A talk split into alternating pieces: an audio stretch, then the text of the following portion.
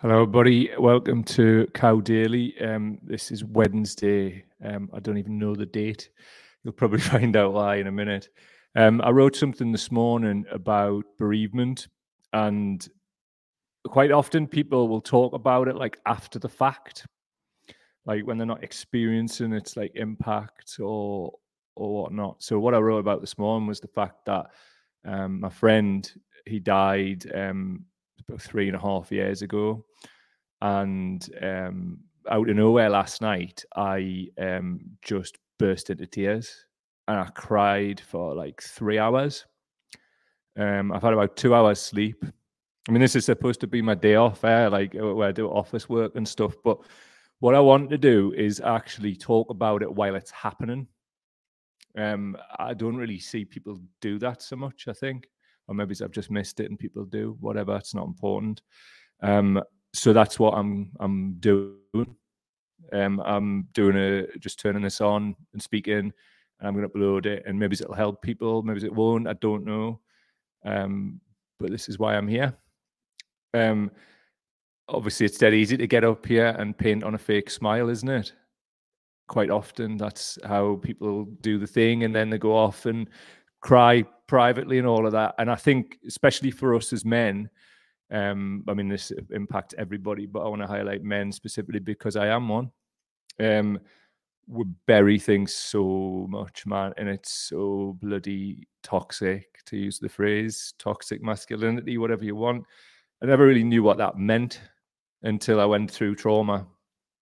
Um, because this bereavement's not my first rodeo. Um, you know, I, uh, it started like maybe two, I think it was 2010 when my friend hung himself. Um, in that time period, since there was another friend, he got murdered. Um, lost a friend to cancer. Um, I've lost family members throughout that period too, aunties, uncles.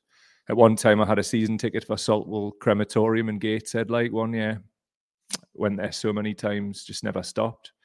And I think partly what um, happened last night and continues to happen right now, because you know I've had a couple hours sleep and I'm just, I could end up just bursting into tears at any point here. But I thought I'd show up um, because I read all of your comments in the thread, um, and if I haven't replied to them, don't think that I don't value them. I do.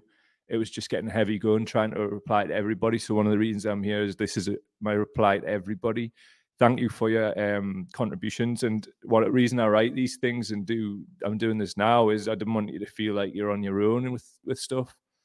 Um, I know I'm not like based on the responses from you, and um, it's why I felt like I needed to be here today and and speak on this, like as a man, because quite often there's and certainly in Britain there's this whole like stiff upper lip stoicness that shit will get you killed. You want to bury this kind of stuff as men, right? Watch what happens to you. Because, and I know this because I did it. And um, until I accessed counseling, probably it was a year after the first bereavement when my friend hung himself, I was like a stone man. I was like going out drinking and like really, really making a fucking right clip of myself, you know and uh, a lot of it was down to like just repressing how I felt, like the anger that I felt around the bereavement and the counselling side of it. I mean, it was kind of ironic, really, because I'm a qualified counsellor, and if there's any other counsellors out here, we're really shit at this when it comes to ourselves, aren't we? But we're amazing when it's other people. Like we're really good at helping others, aren't we? Um, but not the greatest in getting the support supervision and disclosing how we're feeling and all of that stuff. So I think to be authentic in life, you can't just step up when times is good. I think you have to step up when times is hard too, and you have to put an authentic face. My I probably can't say past me glasses, but my eyes are like piss holes in the snow from lack of sleep. Um, but the world keeps going on. You see me dogs behind there. I've got this ill dog with a cone of shame on his head there and his Christmas jumper as well. Um, and I've got to look after them and the world's got to go on. So I have to, to keep turning up and doing those things. And I think when all this bereavement cycle stuff started like 10 years ago and whatever, I um as I say, I buried it, but I also um, I took time off work, but I think it ended up just being like really chaotic because I didn't have as much structure. So I just I've decided not not to do that again and not just put my head under a pillow. Um, uh, so I've turned up and done this because I think I need this. And I'm not saying this is for everybody, and you should always just turn up no matter what. You do you, and you do what you need. But I think I'm not even sure if I need this, you know. But like, I feel like it's the right thing to do. Um, so this is why I'm here, like talking about it. There's no real plan. I've got a couple of slides. Um, just want to want to illustrate something from a theoretical perspective later on. Um, yeah, I'm not good today. And it's because of uh, being hit like a fucking train wreck last night um, by this, I just out of nowhere. Um, I to my partner actually about how proud I am of Pickers and, you know, the lad who comes on the postie. When me, um, Brian and Pickers were really close. Pickers is as close to Brian as I was. And uh, Brian's that lad who, who I was talking about, who died three and a half years ago. And he just reminds us of the crack that we used to have, and I think that's like being a bit of a trigger because you know it's I suppose out of sight, out of mind a lot of the times, and sometimes that can be good because it means we can get on and get on with life uh, in some respects, but we should also be really mindful that like um, recovery is not a straight line. There's peaks and there's troughs, and sometimes things can just get you later. Um, I didn't think I was repressing a lot, but I think one of the problems that like this far into bereavement, like um that people don't want to like talk about it anymore. So they, they've kind of moved on. Whereas like you, you sometimes you haven't. So you get this like bottleneck of emotion and with nowhere to go. I realize I've been getting quite angry lately. Um, and that's often a tell that something's like under the surface. Um, so I just want to kind of explore that because with men, it can be really men, especially like mixed with testosterone and sometimes drink. I mean, I don't drink anymore. I gave up drinking a, a while ago, you know. Um, one of the reasons was just um, my own mental health, and I think it's it's detrimental to it. Um, I don't think I can be as happy as I need to be if I drink alcohol. Um, it's all right when you're doing it. It's just the after bit, and especially as being 45, it now it takes ages to get over like the hangovers, like not just the physical side, but also the mental side as well. It just proper knocks us just bandy, you know. So the anger side of it, right? Um, I think it's like repeated traumas as well. It's such so complex. Like when you're constantly traumatized. Like when I spoke to a counselor, they were like basically said I like had or maybe still have like a form of PTSD, and they likened it to um like when you when somebody goes to war, they just see like repeated trauma, repeated like horror, and eventually it just changes them, I guess. Now, I've not experienced it like of late, like I used to, nowhere close, to be honest.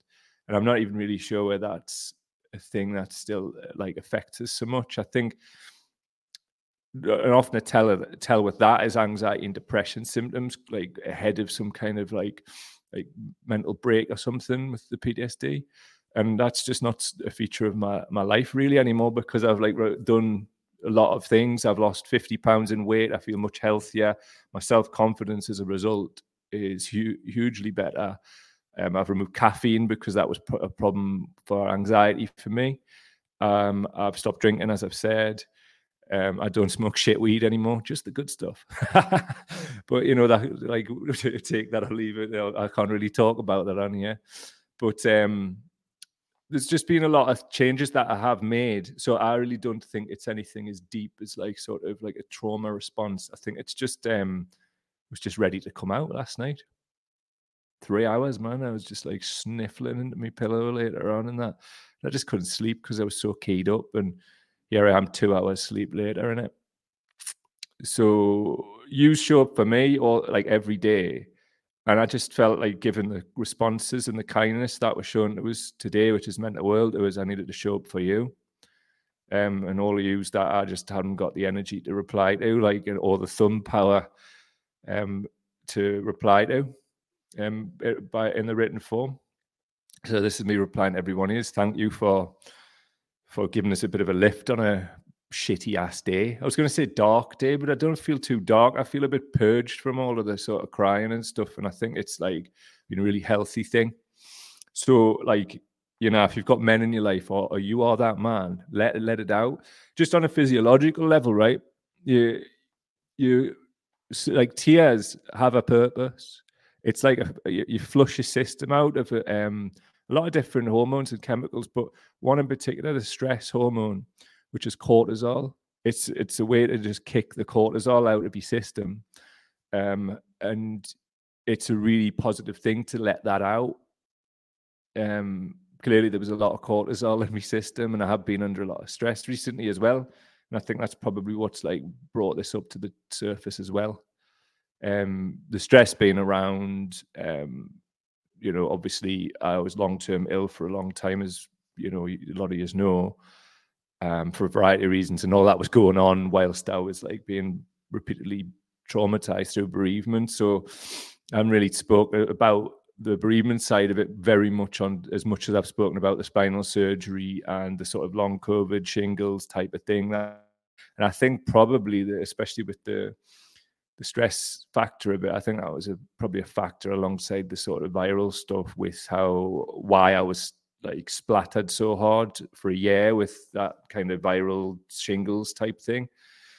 Um, that seems to be in my rear view mirror now. I mean, I'm able to get up here and do this. I mean, just on a physical level, I'm able to sit in a seat from the spinal surgery, which I couldn't do for a long time, you know, um, and able to sit here for a while, able to be productive again. And it's why I don't want to waste it and why I want to just be here uh, if I can and just build this thing because I know that it means a lot to use and it, it means a lot to me to be able to do this and you've enabled me to be able to do this. Um, I had no plan for this. I'm just talking. um, yeah. So, yeah, I've got, got some a couple of slides, and I just want to illustrate something. Right, a lot of the times, this is the Kubler Ross, Elizabeth Kubler Ross stages of grief cycle that some of you might have heard. Like people have mentioned Cruse bereavement, you'll probably get something like this in your welcome pack when you when you go. I've been to Cruse bereavement myself. I went after uh, Brian died. Went for um, about a year yeah, I went. I, would like they gave us a lot more sessions actually because I'd had so many bereavements in a row. It was quite quite a complex one, so I got more than the six sessions, which I'm very grateful for. Um, so the normal function, as it says at the stage of the grief here, just for the um, audio files. um, it says shock and denial, which is obviously when you first find out. Uh, avoidance behaviors, you're confused, um, you experience fear and numbness, and sometimes blame can start.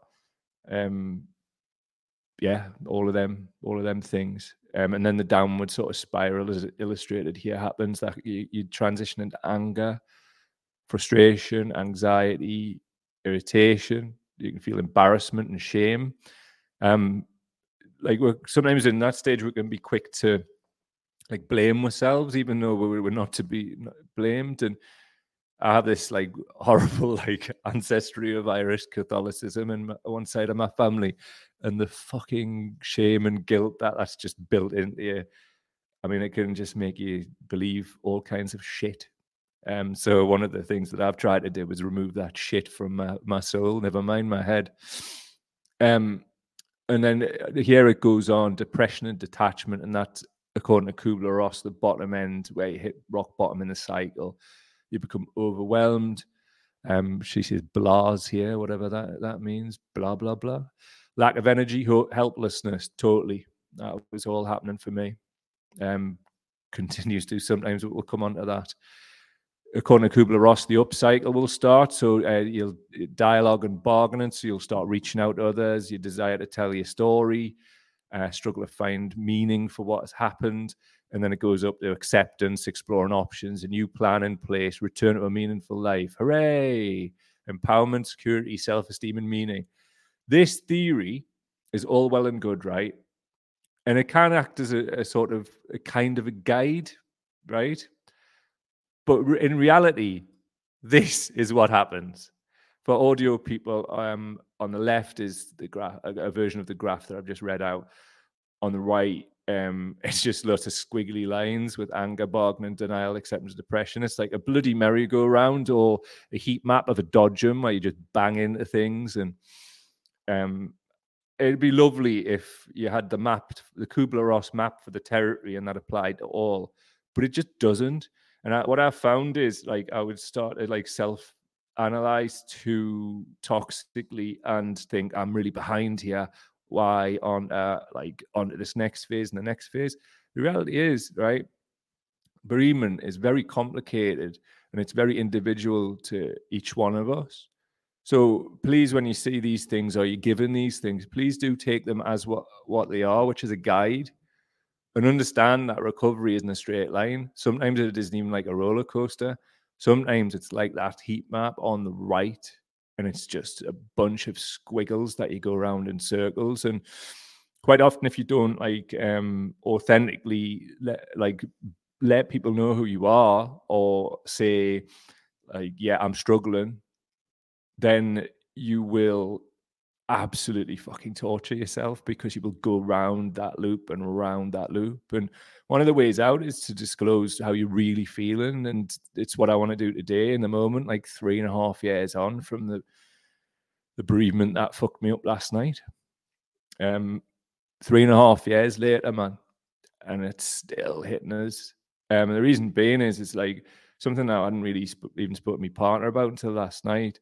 Um, every day because my the way I speak, the the the banter that me and Brian used to have, and the way we could make each other laugh like no other, how he got us, how I got him, how we understood each other, how we would speak to each other most days on the phone, even if it's just to like do a mad Chewbacca impression and then hang up. Especially, I loved doing that when he was in the car with work and he had clients with him, which he didn't always like, but he always th- thought it was hilarious you do shit like that to me when I was in public. It was just part of it.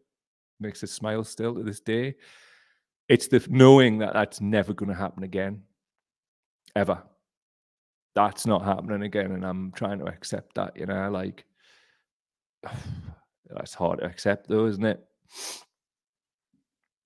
Um, yeah, it's just hard to accept. So the the stages of grief, as I say, are more like this one here on the right. Squiggly motherfucking lines cycling between depression, anger, bargaining, denial, and acceptance, and they're never in order. And you think you've accepted it, and you're moving on, and you're looking at the graph on the left and thinking, Yes, I'm there. And then you just go bang straight back through the floor. And I just refuse to pretend that we're not like certainly as men, like suffering with this shit. I mean, there's people in the thread as well saying that, like, you know, they've never like sort of really faced what's happened and and stuff. And I want to step up for you as well. Like, I want to show you that, like, a lot of people perceive me as being very strong and all that, and I am, absolutely am. I know that about myself. Um, I have a bomb-proof head, and part of that is being honest and part of that is being able to do this when I could cry any minute because I know that a lot of people who talk about this mental health stuff are full of fucking shit. They're like, guys, this is how I fixed myself, and fucking guys, guys, fucking guys, and like, dude, like a lot of these things, it's it's never going to be over, man, and the pain never leaves. We just learn to cope, and that's still really powerful, man. And in some respects, I don't want the pain to fully leave because it kind of like it's weird and fucked up, but it just reminds us of like he's still here, you know. I, uh, I, I, and I know he's not. It's just like I would speak to him most days, you know. And now I can't. It just got us. It's getting us now. And I just don't want this to be real, but it is. And I have to accept it. So part of my acceptance is is doing this and just making it real. Three and a half years later. I fucking miss him so much. Um yeah, I think that's all I want to say. Um, I would take your comments and that, but like, I think the best thing I can do is just get a bit of self care down. As and I think you know, maybe it's a night's sleep, and we'll see. I don't know what I need yet. Well, I do. I want to speak to Brian, but I can't. So I'm going to start with a bath and nice walk with the dogs, and just see where we'll go from there. And hopefully, I'll see you tomorrow. If I don't, I'll let you know. And maybe I'll need a day, or maybe I'll need some more time, and I'll take it because I'm over the guilt and everything else, you know. But yeah, I hope like you find this valuable that it's happening now and it's not some kind of like fucking abstract thing. We're all human beings and yeah, I just wanted to show up for you like you show up for me. So I have. See you later. Don't worry about it. I'm I'm fine. This is part of being fine. So this isn't something you should worry about. This is real and authentic and normal. And we should normalize this. And that's why I'm here. Because we have to normalize this shit, especially as men. So lads, to you, fucking I know people say talk, please talk about it and that. And sometimes like it's really the hardest thing you'll do is make that first step but just refer yourself to Cruse or whatever it is and start the process. It's the reason I've got the tools that I can sit here and do this because of Cruse bereavement care and how much they really helped. So, um, yeah, off to the bath, have a dog walk, change my clothes, have a shave, do all the self care things I know to do, and then get this uploaded and hopefully just crack on, get a good night's sleep tonight. All the best to you, I. See you later.